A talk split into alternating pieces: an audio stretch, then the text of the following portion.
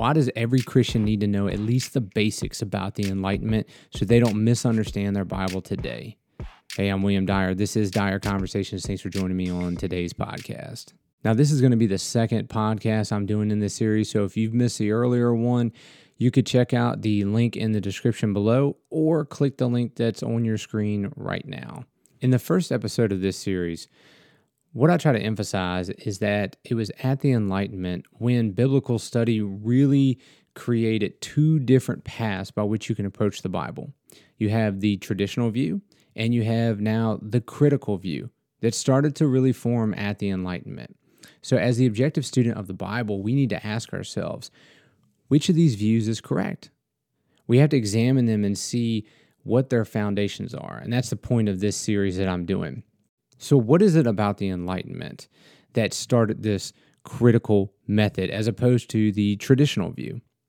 Well, Old Testament professor of interpretation at Asbury Theological Seminary, Bill T. Arnold, uh, he says this. And again, just like all the other episodes, all these quotes that I'm giving to you, I will link in the description below so that way you can go look them up for yourself and read them in context and fact check me.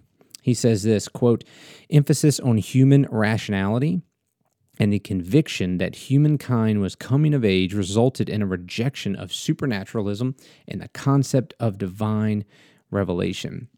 Now, this is what we touched on in the last episode is that at the Enlightenment, essentially some of their philosophical um, foundations by which they were approaching the Bible with is we don't believe in the supernatural, and thus we're going to deny miracles and we're going to deny divine revelation and things like this.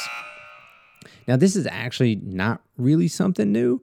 Uh, if you know your Bible, then you'll realize that this was exactly what Satan did to Adam and Eve in the garden, right? He said, uh, you know, as, as they're there at the tree uh, that God told them not to eat from, Satan says, Hey, has God said? Has God said? And then, you know, the story goes on from there. So, this is what Satan was doing from the very beginning, getting us to question divine revelation and putting ourselves in the seat, the judgment seat of knowing what is good and what is evil. Now, I don't want to get too much into the weeds on this point about reason versus revelation. But what I do want you to understand is that in the Christian view, we are not opposed to reason. Believe me, that is not what I'm saying at all. If you think that faith and reason are in some sort of um, opposition, that's not what the Bible teaches. So, we are not pitting reason versus revelation. Christians believe that reason works with revelation, whereas the Enlightenment in this critical view exalts reason above revelation. And thus, our ability to rationally come to conclusions sits above divine revelation. I think you'll see how that kind of works itself out as we go through this entire series that I'm going to do. Now, what's the beginning of this critical method? So, there was a French professor of medicine named Jean Astruc. I think that's how you pronounce his last name. It's A S T R U C. That's how you spell it. And he's really the beginning point of this theory. All right. And what he did was he began to examine the divine names used in the early books of the Old Testament. So these early books are, you will hear them referred to as the Torah or the Pentateuch. It is the first five books of the Old Testament Genesis, Exodus, Leviticus, Numbers, and Deuteronomy. Now, the divine names that he examined in those texts, when you know, if you've never studied anything about Hebrew or have never heard anything like this, the original text was written uh, in Hebrew. We have it translated into English. So you will see in our English translations the word God, the word Lord. But in the Hebrew text, you will have names like Elohim and all of its different variations, and then Yahweh. So he examined these names and what he did was from this starting point, he believed that because there was these different names referencing to what, you know, we would call God, some sort of divine being, that it couldn't have been the same author. There had to be multiple sources behind the text. So what he's saying is, hey, look, you know, you have this text here that calls God, the one that's interacting with the patriarchs and with Israel, Elohim. And then, you know, you have other places where he's referred to as Yahweh. So clearly, in his mind, what he's thinking is this has to be multiple sources.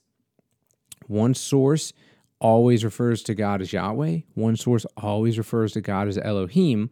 And now, down through the ages, they have been combined by editors and formatted into what we call the Torah or the Pentateuch, these stories about creation and the patriarchs and then the Exodus and so forth. Now, from this starting point, okay, it continues to develop over the next couple centuries, and we're not going to get into all the different variations of it, all the names that are associated with it, but I do want to highlight a couple key figures.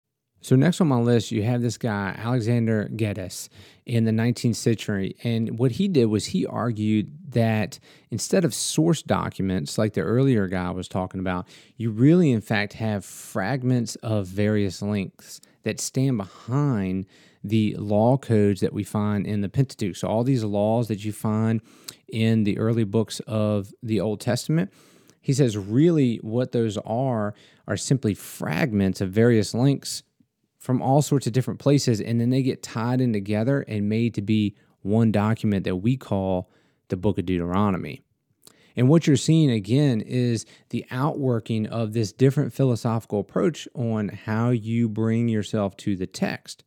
So if you come to the text and you want to take it at face value and you want to say, hey, uh, what does the text say about itself? It claims to be written by Moses. It's pretty clear from the text. But if you come at it from this other philosophical standpoint, that these guys were coming to it from, then what they did was they believed that there are these sources behind the text, there are these editors behind the text.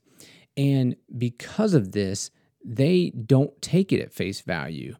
And so then they begin to find all these different little variations within the text and attribute those to different authors.